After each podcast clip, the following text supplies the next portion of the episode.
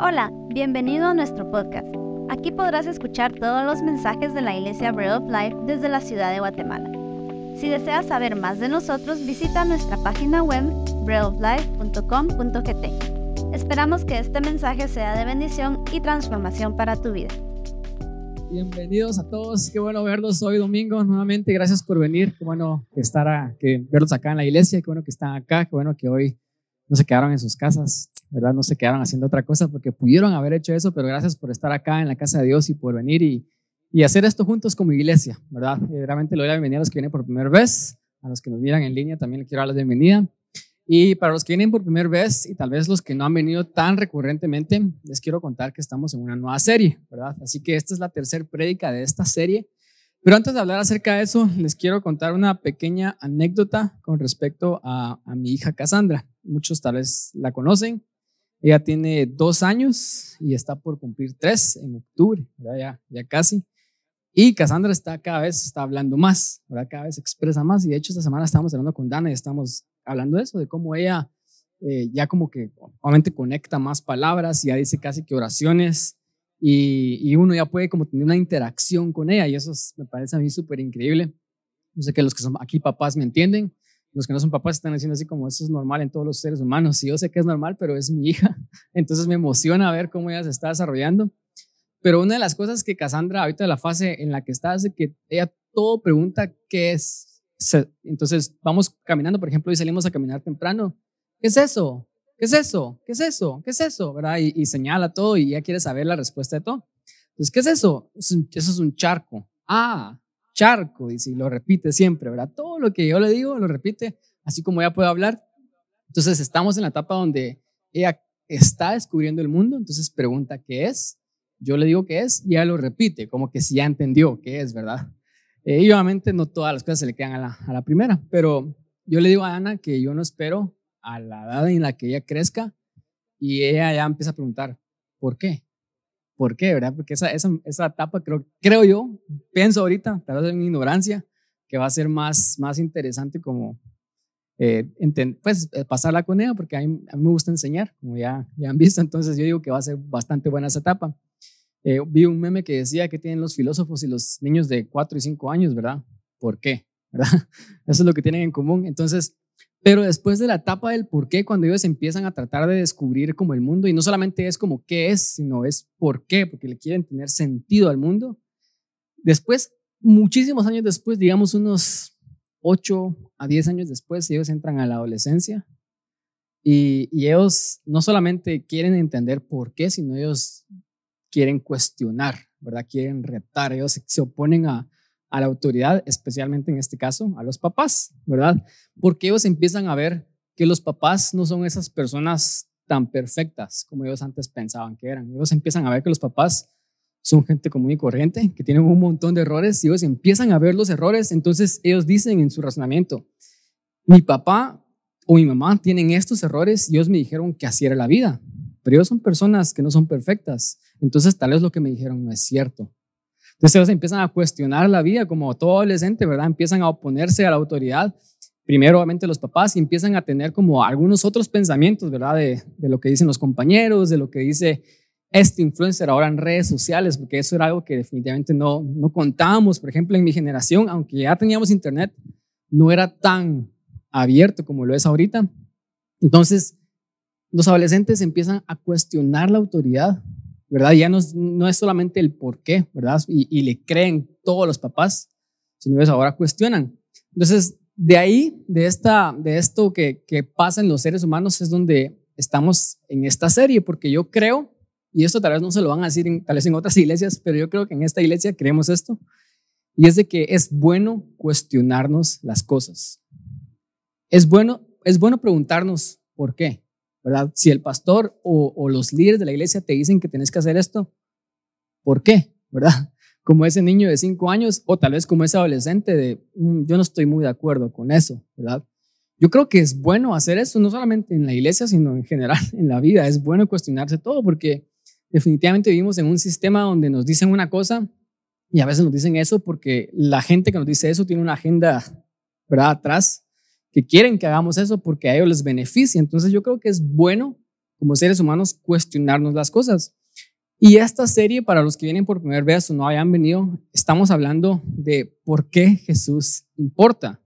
Porque yo creo que es bueno que como iglesia y como creyentes en Jesús, o tal vez personas que estamos adentrando una fe nueva o estamos queriendo descubrir, ¿verdad?, qué es lo que esta religión dice, qué es lo que creen acá.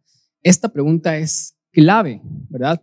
Entonces es clave para que los que no sepan ahora entiendan por qué en esta iglesia queremos hablar todo acerca de Jesús y por qué Jesús realmente creemos nosotros que es importante. Y si ustedes ya sabían eso, ¿verdad? Porque ustedes se han cuestionado sus propias creencias, ustedes ya saben que Jesús es importante, es bueno también para los que ya saben recordar por qué Jesús es importante, porque eso nos da claridad y nos da perspectiva, porque a veces también nos perdemos en pequeñas cositas y es bueno retroceder y, tener perspectiva de la vida. Entonces, en esta serie estamos hablando la importancia de Jesús. Y esta es la pregunta de esta serie, ¿por qué Jesús importa? Entonces llevamos dos mensajes. El primer mensaje dijimos, ¿por qué Jesús importa? Mensaje número uno, porque solamente Jesús sacia. Los mensajes están en Spotify o en YouTube si los quieren buscar. La semana pasada dijimos, ¿por qué Jesús importa? Porque solamente Jesús nos permite ver, ¿verdad? Hablamos de cómo Jesús es luz y hoy vamos a ver una nueva razón. Este, esta serie se basa en este versículo de Mateo 16, 18, que lo he leído ya tres veces, ¿verdad? En esta serie. Es Jesús habla, respondiéndole a Pedro después de la pregunta que le hizo a sus discípulos, que les dijo, ¿qué dicen los hombres acerca de mí? Y después le pregunta a sus discípulos, ¿quién dicen ustedes que soy yo? Porque todos acá deberíamos tener una opinión de quién es Jesús. No deberíamos de conformarnos con lo que nos dijeron que Jesús era sino cada uno de los que estamos acá tenemos que tener una opinión personal de quién es Jesús. Entonces, cuando Jesús le hizo esa pregunta a sus discípulos, vean que él mismo cuestiona y pregunta a sus discípulos.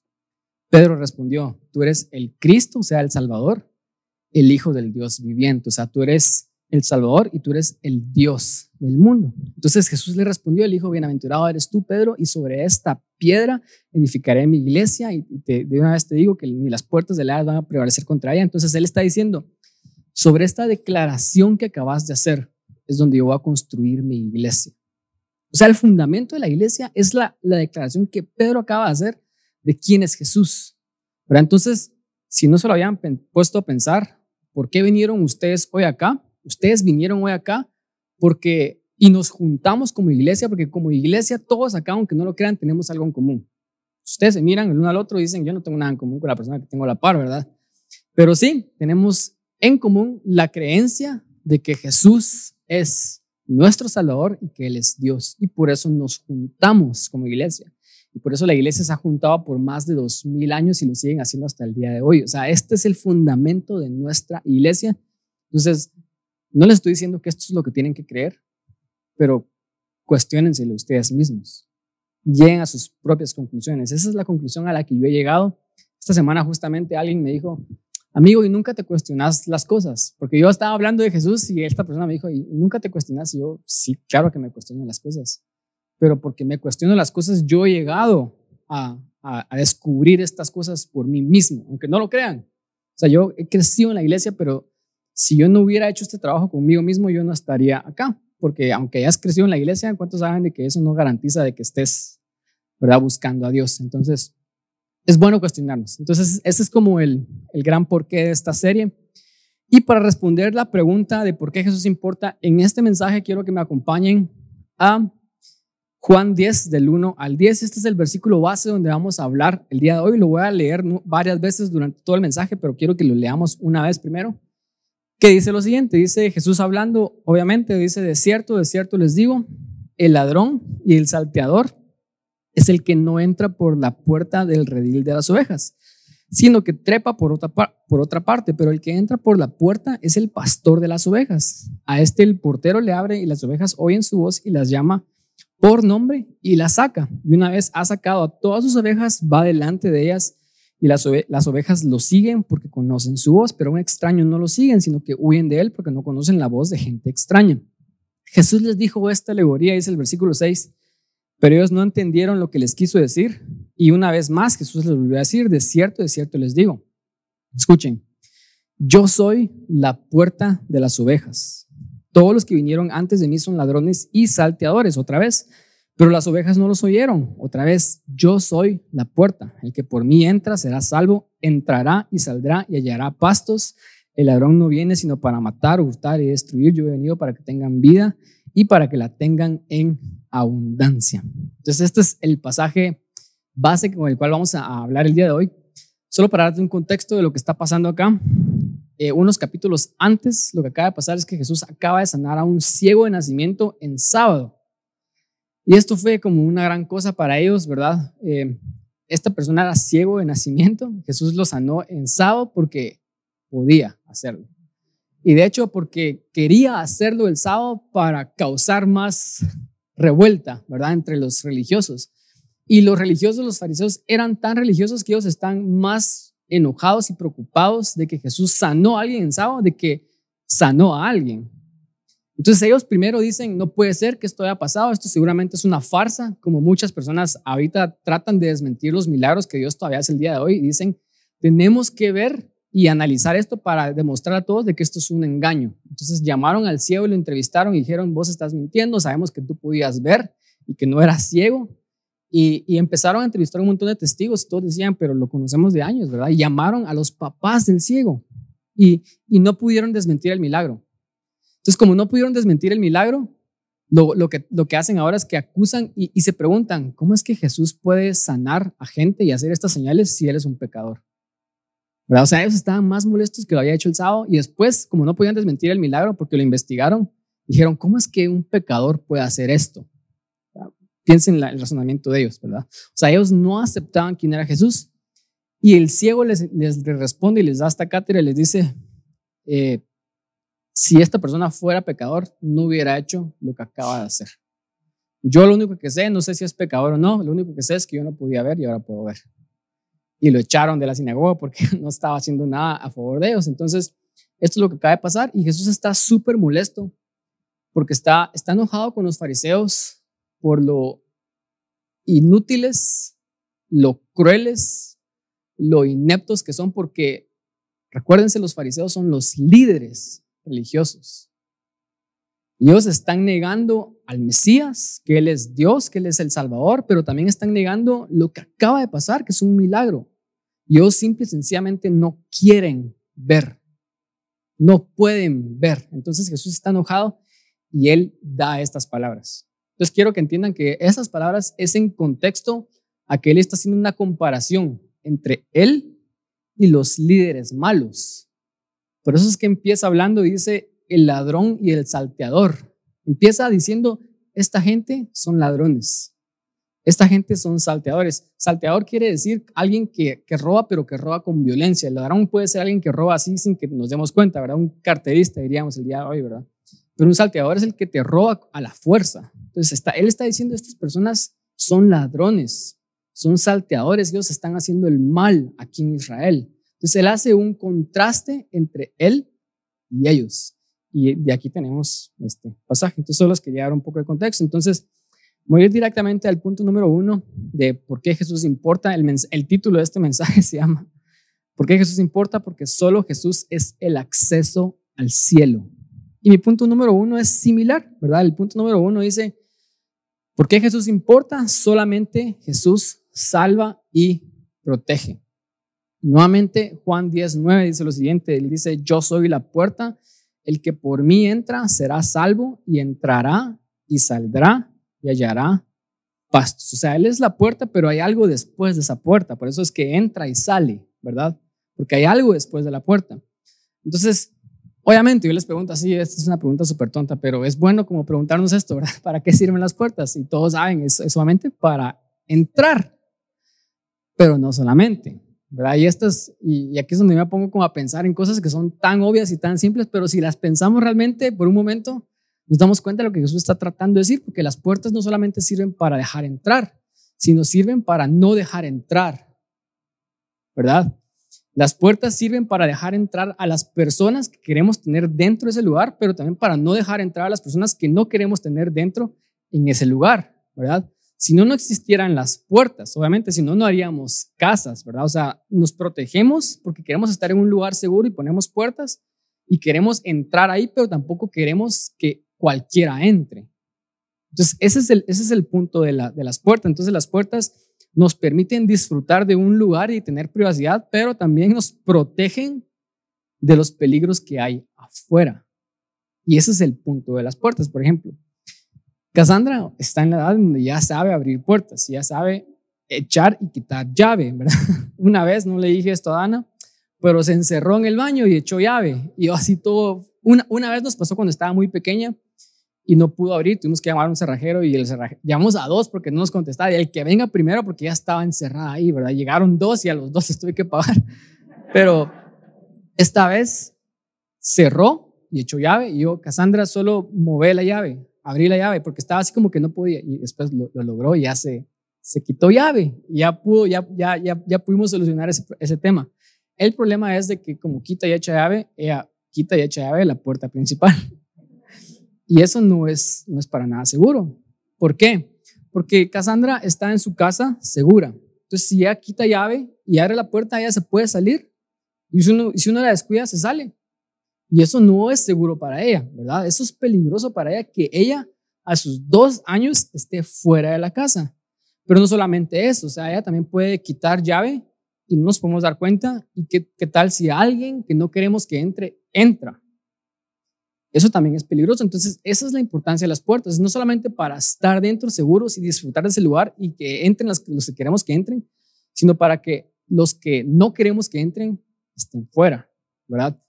Una historia chistosa con respecto a las puertas también es de que una vez llegó un repartidor a la casa y, y Dana abrió la puerta y se salieron los dos perros. Tenemos dos perros. Entonces después siempre se salen, pero no se van lejos, se quedan ahí. Entonces, bueno, éntrense, que no sé qué. Y ya vio que entraron pero solo uno entró y cerró la puerta.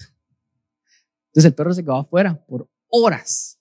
Entonces, gracias no pasó nada, pero yo llegué ese día a la casa y, llegué, me, yo, en la, yo ando en moto, llegué y el policía hace así como que, me quería decir algo y me orillé. Aquí está su perro, me dice yo. ¿Ah? ¿Qué? Y, y sí, aquí está su perro. Entonces me orillé y es este, ¿verdad? Me dice, y ahí, y ahí tenían a mi perro durante horas. Gracias a Dios, un policía que estaba haciendo rondas lo halló perdido. Nosotros vivimos en el piso 15, lo halló perdido en el piso 10, ¿verdad? Y gracias a Dios lo encontraron y ellos lo, lo, guardaron porque ya sabían que era mi perro, ¿verdad? Entonces, la importancia de las puertas. Las puertas protegen también a los perros, ¿verdad? Y, no permiten que nada malo les pase a ellos. Entonces, ¿cuál es, ¿cuál es mi punto con esto? Nuevamente regresando a la historia, versículo 9, Jesús dijo, yo soy la puerta, el que por mí entra será salvo. Y entrará y saldrá y hará pastos. El ladrón, escuchen lo que dice después, por eso es el contexto de esto tiene sentido con la puerta. Por eso es que él dice, el ladrón no vino sino para matar, hurtar y destruir, pero yo he venido para que tengan vida y la tengan en abundancia. O sea, a veces leemos nada más este versículo, Juan 10, 10, que es el más famoso, pero el contexto es de que hay una puerta que, no solamente nos, nos ayuda a estar a salvo, nos protege, sino también, pero no solamente estamos en la casa adentro, sino también nos protege del ladrón, el que quiere robarnos, matarnos y destruirnos. Y ese es el propósito de las puertas. Por eso es que mi punto número uno es solamente Jesús salva, pero también solamente Jesús protege. Entonces, quiero que piensen lo siguiente, o sea, Jesús está diciendo, Él es la puerta cuando entramos en Él, ¿a dónde entramos? Al cielo, a su casa, ¿verdad? Al reino de Dios. Pero no solamente nos da todo esto, y cuando, cuando Él dice esta palabra, el que por mí entrare será salvo, no sé si ustedes saben que esta palabra salvo en el griego se llama soso. Y soso tiene muchas connotaciones, no solamente significa salvar, sino significa salvar, librar, proteger, tener misericordia, preservar y sanar. Entonces Jesús realmente está hablando en una connotación de que si entras por mí, no solamente vas a estar bien aquí adentro, sino te voy a proteger de lo que está allá afuera. Porque la connotación de salvar es que si Dios nos salva, es, es que necesitamos ser salvos de algo, ¿verdad? Si Dios nos protege es porque hay algo afuera que está amenazando con nuestra vida. Entonces Él está diciendo, no solamente ustedes van a entrar a mí, y van a hallar pastos. Y él pone esta analogía bonita porque nos está comparando con ovejas. Y ustedes van a estar tranquilos, van a hallar pasto, van a tener vida abundante, si no nos protege del ladrón, que nos quiere matar, robar destruir. O sea, la connotación es no podemos decir solamente Jesús salva sin entender de qué nos está salvando, de qué nos está librando. ¿Verdad? Nos está librando si, si, si Él es el acceso al cielo, nos está librando de qué? Del infierno. Nos está librando de una realidad sin Él, en donde el ladrón nos mata, nos roba y nos quiere destruir. Entonces, no se puede hablar una cosa sin la otra. Entonces, obviamente, esto creo que lo, lo estamos entendiendo ahorita, pero la pregunta que yo quiero resolver ahorita es, ¿por qué Jesús es la puerta? No sé si ustedes han escuchado alguna vez algún comentario, tal vez ustedes lo han hecho, espero que haya sido hace mucho tiempo y ahorita ya no, pero tal vez han escuchado comentarios que la gente dice, pero, o sea, qué bueno que crees en Jesús y crees en Dios, pero yo creo que hay muchas personas, hay muchas formas de ir al cielo. ¿Cuántos han escuchado esto? ¿Verdad? Y hay gente que dice, es que sí, o sea, bueno, qué bueno que tu religión te está ayudando, pero otras religiones también ayudan. Otras religiones, yo creo que hay muchos caminos de ir al cielo. Esa, es una, una creencia que muchas personas tienen, ¿verdad? O sea, bueno, sí, Jesús salva, pero también salva a Buda, también salva a Mahoma, también salva el universo, si quieres poner tu fe en el universo, ¿verdad? Y, dicen que hay muchos caminos al cielo, ¿verdad? Eso es algo que creo que comúnmente se, se, cree por todo el mundo. Y, y nosotros estamos diciendo que solo Jesús salva y nadie más. Y yo sé que tal vez muchos de ustedes creen lo que yo creo, pero si yo le digo eso a un musulmán, si yo le digo eso a un budista, a cualquier otra persona que no tiene la misma creencia que yo creo, realmente me estoy poniendo a decir algo muy tajante, muy tal vez egocéntrico de mi parte de, de, de decir de que yo sé que solamente Jesús, pero ¿por qué? ¿Por qué Jesús, verdad? ¿Por qué no alguien más? ¿Por qué solamente Jesús salva, ¿verdad? Y eso es lo que yo quiero que entendamos el día de hoy. Entonces, yo una vez estaba con un amigo y cuando estaba cabal muy confundido con este tema. Estábamos hablando de la vida, después paramos hablando del cielo, paramos hablando de Jesús. Y él cree en Jesús, pero él estaba bastante confundido. Entonces yo lo noté muy confundido y le dije, va, mira, pues analicemos esto, ¿verdad? Y le dije, ¿qué crees tú que tenemos que hacer para ir al cielo? Y él cree en Jesús, pero él me dijo, yo creo que tenemos que ser buenas personas. Y yo le dije, bueno, en cierta manera tenés razón. Tenemos que ser buenas personas, ¿verdad? Pero ¿quién define quién es una persona buena, verdad? Entonces le dije, ¿qué es una buena persona? Y él me dijo, bueno, una buena persona es la que hace cosas buenas, ¿verdad? Y obviamente la que hace la menor cantidad de cosas malas, ¿verdad? La, la persona que hace la menor cantidad de daño. Y yo le dije, bueno, pero ¿quién define qué cantidad de cosas buenas te salvan y casi qué cantidad de cosas malas te hacen ir al infierno. O sea, ¿dónde está el estándar de quién decide quién, si sos una buena persona, una buena persona o no, verdad? ¿Acaso es solamente 1% de cosas malas que se te permiten? Porque si es 1% de todas las cosas que hiciste en la vida, tal vez muchos de nosotros ya, ya no podemos ir al cielo, ¿verdad? O tal vez es como un consenso en que el 51% de cosas buenas y el 49% de cosas malas, entonces eso quiere decir que por lo menos tenés la mayoría y pasas raspado como que fuera un examen, ¿verdad? O sea, ¿será que es así? O sea, Dios tiene un conteo de todas nuestras acciones y al final es el 51% de acciones buenas que nos hacen ir al cielo. Y al final, ¿quién decide qué es bueno y qué es malo? Porque hay muchas cosas que hacemos sin un conocimiento real y, las hicimos con un buen corazón, pero pararon haciendo mal a alguien. Pararon dañando a alguien. Entonces, nos salvamos porque éramos ignorantes o aún somos juzgados por esas cosas que hacemos que inclusive no sabemos que son malas? todas esas son buenas preguntas para hacer. Y, si nosotros creemos en Jesús, creemos en Dios y creemos en la Biblia, obviamente la respuesta está en Génesis, porque ¿cuántas cosas malas tuvo que hacer Adán y Eva para ser destituidos del jardín del Edén y haberse les quitado la vida eterna? Una. Y no fue una cosa muy mala, fue comer una fruta o lo que, lo que sea que fuera, ¿verdad? Probablemente era una fruta, una manzana. O sea, pero, pero eso representaba hacer algo que Dios dijo que no hiciéramos. Entonces era malo, pero realmente no causaba daño aparente, ¿o sí? Pero bastó una cosa mala para que Dios dijera, aquí está, se me van del Edén, lo siento, pero no pueden vivir acá. Y ese fue el momento en donde entró el pecado a la humanidad y ese fue el momento en donde entró también la muerte. Entonces ustedes saben que íbamos a vivir para siempre aquí en esta tierra. Entonces, si queremos responder a esta pregunta, ¿qué tenemos que hacer para ir al cielo? Sí, tenemos que ser buenas personas, pero ¿cuál es el estándar de ser buenas personas? La perfección. No haber hecho nunca ningún pecado. ¿Y quién honestamente de nosotros en esta vida podemos decir que nunca hemos pecado? Inclusive si lo hicimos por ignorancia, sigue siendo pecado. Ya fallamos. Entonces, ese es el estándar. Y ahí es donde Jesús entra en acción. Quiero seguir leyendo nuevamente, voy a leer esto, es, esto es del 1 al 6, Juan, ya lo leímos, pero lo voy a leer otra vez. Juan 10, del 1 al 6, dice, de cierto, de cierto les digo, el ladrón y el salteador, el salteador es el que no entra por la puerta del rey de las ovejas, sino que trepa por otra parte. Pero el que entra por la puerta es el pastor de las ovejas. A este el portero le abre y las ovejas oyen su voz y las llama por nombre y las saca y una vez sacado todas las ovejas va delante de ellas y las ovejas lo siguen porque conocen la, su voz, pero un extraño no lo siguen, sino que huyen de él porque no, no conocen la voz de gente extraña. Jesús les dijo esta alegoría, pero ellos no entendieron lo que les quiso decir. Jesús está poniendo un contraste, él está diciendo, hay gente que trata de ir al cielo sin hacer las cosas que tienen que hacer para ir al cielo y se tratan de trepar al cielo y estas personas son como ladrones y salteadores, porque tratan de hacer las cosas, pero no las hacen bien, porque no pueden. Pero el pastor de las ovejas, si se refiere a sí mismo como el pastor, es el que entra por la puerta y hace las cosas correctamente. Entonces, cuando él entra por la puerta, el portero le abre la puerta y le deja entrar. ¿Quién es el portero? Es Dios.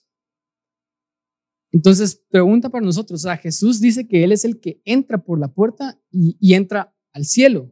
Y el portero, Dios, le abre la puerta y lo deja entrar.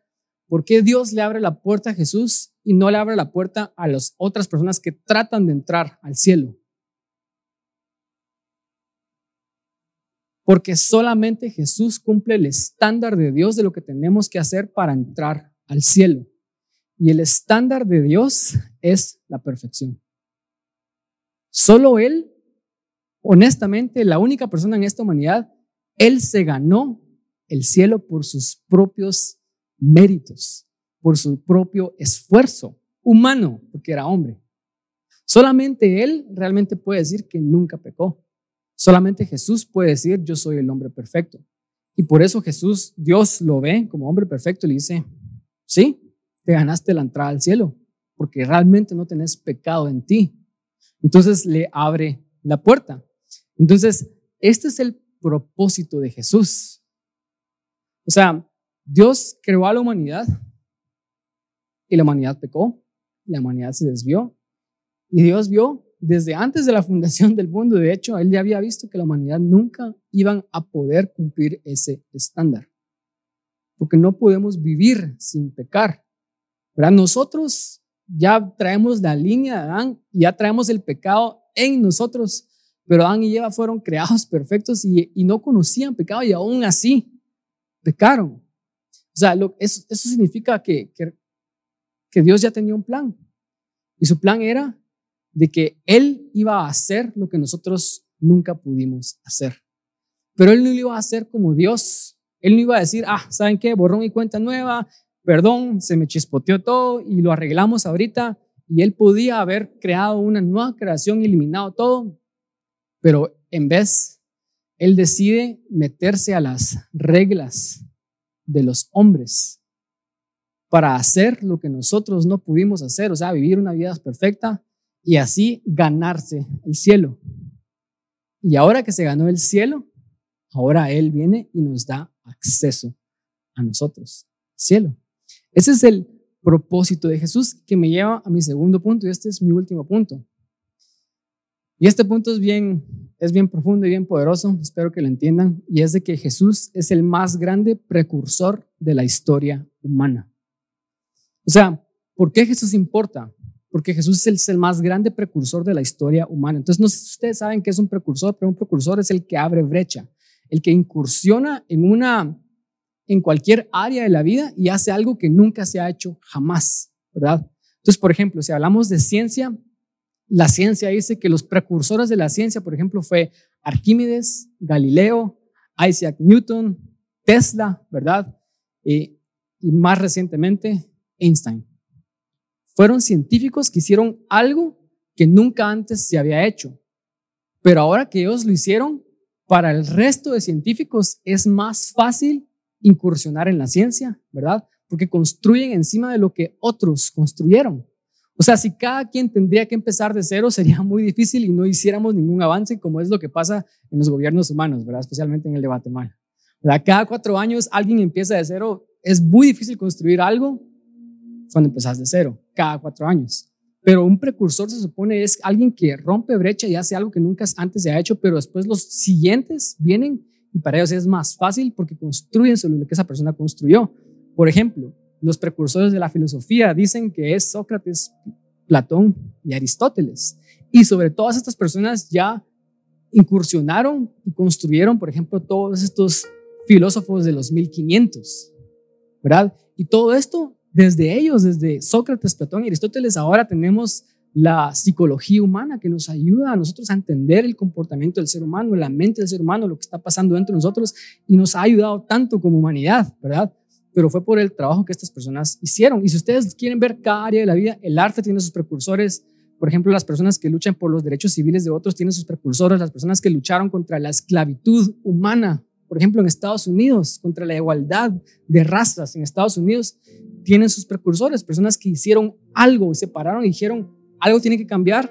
Lo hicieron y porque ellos lo hicieron gracias a ellos, entonces alguien más puede venir y el acceso después de ellos es fácil entonces piensen en lo siguiente. Jesús importa porque Él es el más grande precursor de la historia humana. Porque Él hizo lo que ningún humano podía hacer ni ha vuelto a hacer desde entonces, que fue vivir una vida perfecta, sin pecado. Por eso es que inclusive estos filósofos que yo estoy mencionando modernos, ellos dicen que Jesús es como el arquetipo del, ser humano. Es, es el, el, el, el ejemplo máximo de lo que la, perfección humana representa. Y, esto lo dice gente que no es cristiana. O sea, ven a Jesús como este modelo de hombre de quien nosotros podemos aprender muchísimo y seguir, porque Él realmente lo fue, porque Él fue perfecto, porque Él hizo las cosas correctas. O sea, cuando Él no tenía que hacerlo, Él se hizo hombre y se metió en las reglas del hombre para ser el precursor para romper brecha, para que nosotros después pudiéramos venir después de él. Entonces es como alguien que está partiendo, no sé cómo se dice eso, pero está partiendo toda esa hierba en una jungla y está abriendo camino. Y obviamente si estás abriendo camino y a vos te toca, es difícil, pero después que pasaste, ya hay un camino y otros pueden solamente caminar. Eso fue lo que Jesús hizo por nosotros. Por eso Él es el que no es un ladrón, no es un salteador, él hace las cosas correctamente, él se ganó el acceso a esa puerta. Dios le abrió la puerta y ahora que él pasó, él se convierte en la puerta para que nosotros podamos entrar fácilmente. O sea, decimos, por ejemplo, que la salvación es gratis. Sí es gratis para nosotros porque solamente tenemos que creer, pero no fue gratis porque a Jesús le costó su vida entera. O sea, le costó no solamente morir, sino le costó vivir 33 años de perfección. No sé cuántos de acá son líderes, cuántos de acá tienen personas a su cargo. Ustedes saben lo difícil que es ser líder porque todos te están viendo y todos esperan que seas una persona a la cual es, sos digna de seguir. Imagínense ser la presión de Jesús de vivir una vida perfecta. O sea, no es solamente su muerte y su resurrección lo que nos generó ese acceso. Eso obviamente eso es la culminación, eso es el final, pero fueron 33 años de presión de vivir una vida perfecta. Y a veces nosotros nos sentimos presionados por nuestra vida. Imagínense la presión que tuvo Jesús. O sea, Jesús realmente es el máximo modelo a seguir, porque Él representa la perfección. Efesios 4:13 dice lo siguiente, dice, hasta que todos lleguemos a estar unidos por la fe y el conocimiento del Hijo de Dios, hasta que lleguemos a ser un hombre perfecto, a la medida de la estatura de la plenitud de Cristo. sea, ese es nuestro estándar. El estándar Jesús lo dejó bien alto.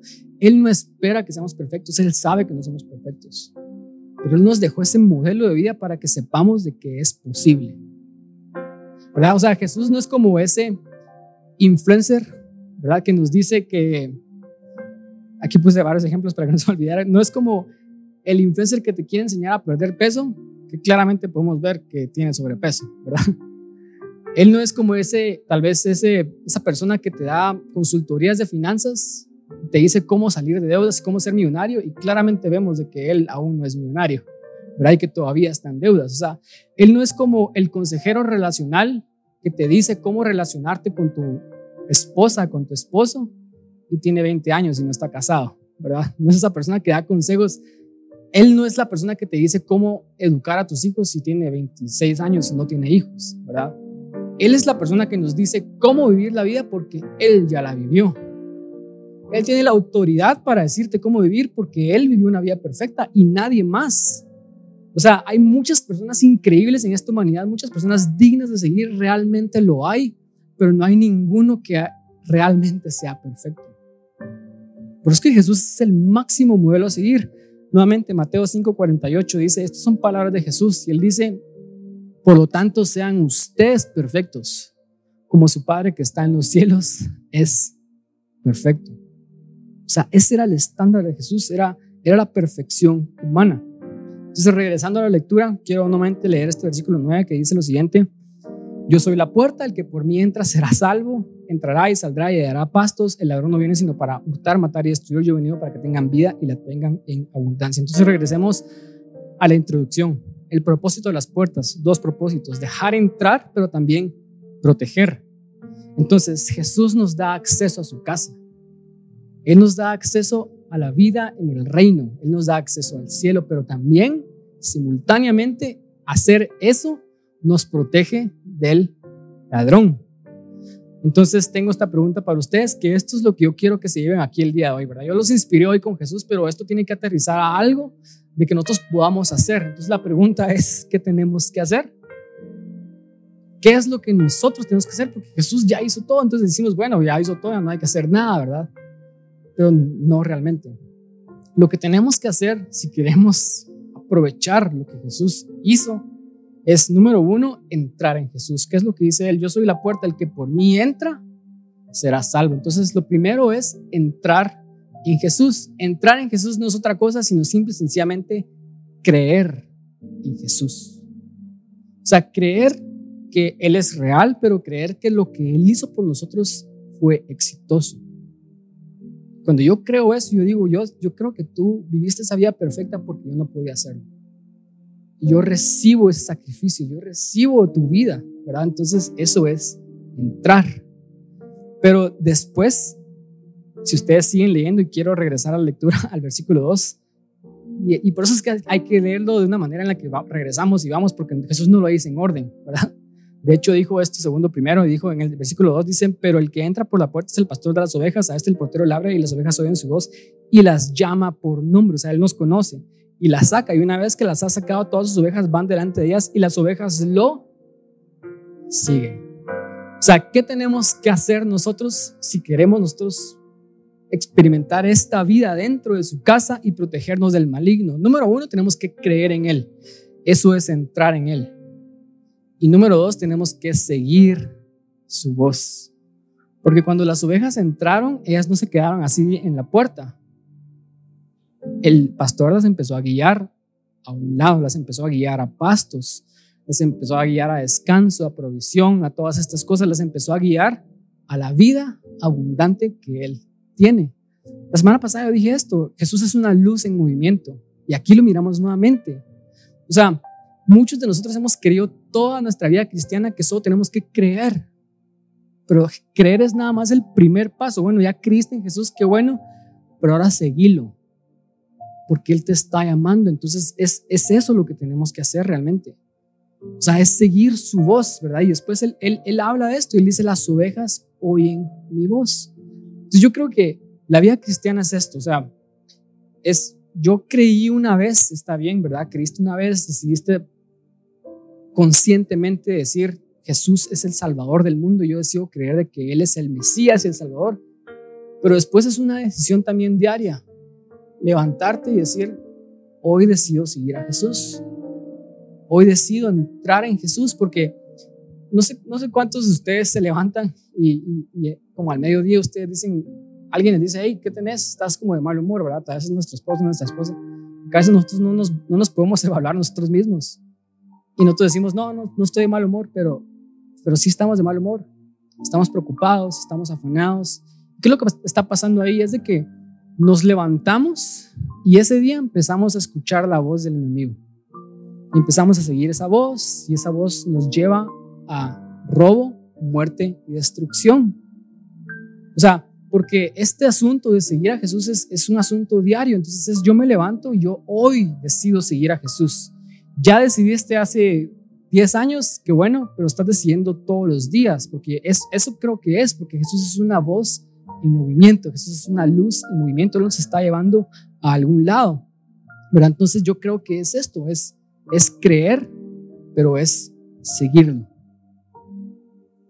Entonces, no sé cuántos de acá, y quiero terminar con Juan 10:10, 10, ¿verdad? Él dice, y nuevamente termina con este contraste, él dice, el ladrón no vino sino para matar, hurtar y destruir, pero yo he venido para que ustedes tengan vida, tengan vida y la tengan en abundancia. Me gusta la versión 60 porque la versión 60 no dice tengan vida, la tengan abundancia, sino dice para que tengan vida y vida abundante. O sea, lo dice dos veces. Yo creo esto, o sea, yo creo que realmente en el cielo, cuando nos moramos, vamos a tener una vida abundante, claramente. Este, este, este, término abundante significa en exceso, o sea, significa no, no que solamente tenemos lo justo, sino tenemos más de lo que necesitamos. Y no solamente estoy hablando en cosas materiales, ¿verdad? Yo creo que eso va a pasar en el cielo, pero yo creo que el reino también es hoy. quiero terminar con esto, o sea, si podemos ver ese contraste en nuestra vida, ¿Qué hemos estado experimentando últimamente? Hemos experimentado tal vez un montón de, robo, de hurto, de muerte, de destrucción. Tal vez hay cosas en nuestras vidas que, se están muriendo, que se están destruyendo. O sea, Satanás nos ha estado robando de muchas maneras, no solo económicamente, sino nos, ha estado robando nuestro gozo, nuestra, nuestra salud, tal vez, nuestra esperanza. Nos levantamos súper decepcionados de la vida, ya no queremos ir al trabajo, ya no queremos hacer esto. O sea, claramente está pasando de que te levantaste ese día y decidiste seguir la voz del enemigo que te está llevando a estas cosas.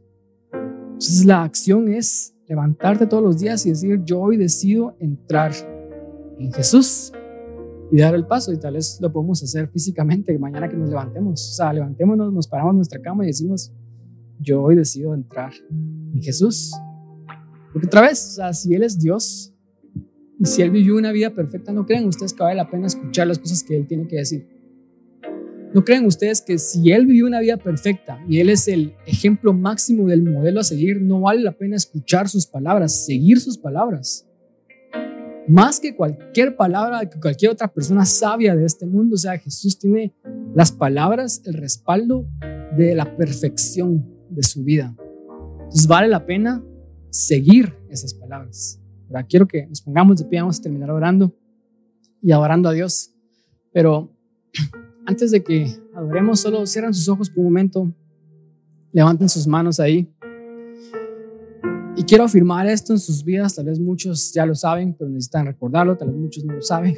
Yo te quiero decir que Jesús vino para que tengamos vida y tengamos vida en abundancia. Si no estamos experimentando esa vida, abundante en esta tierra, entonces necesitamos empezar a seguir su voz. Necesitamos empezar a escuchar su voz. Necesitamos tal vez reafirmar la creencia de que creemos en Él. Entonces lo vamos a hacer juntos en este momento. Si quieres hacer esto en tu, en tu, en tu vida en este momento, quiero que repitas después de mí. Y vamos a afirmarlo nuevamente. Tal vez muchos lo van a hacer por primera vez, otros ya lo hicimos, pero lo vamos a seguir afirmando y vamos a decir, Jesús, Hoy decidimos creer de que tú eres el Cristo y el Hijo del Dios viviente. Hoy decidimos creer de que tú fuiste el hombre perfecto que vivió la vida que nosotros nunca pudimos haber vivido. que tú lo hiciste por nosotros, de que tú eres un precursor que rompió brecha porque yo no podía hacerlo.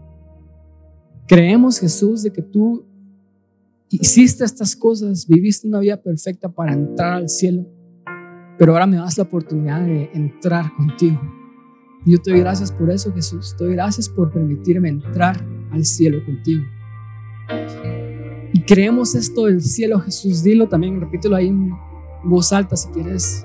Creemos esto del cielo. El cielo no solamente es una realidad futura. El cielo es una realidad presente que podemos acceder hoy.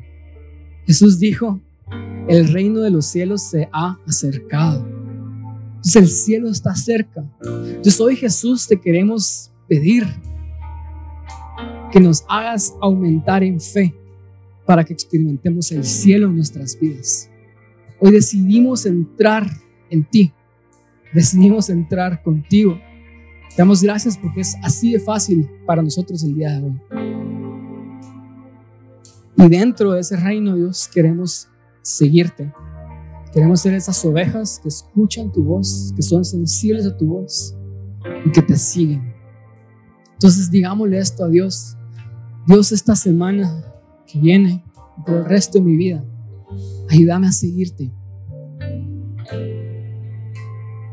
Ayúdame a, a, dejar de escuchar la voz del enemigo, del ladrón, del destructor.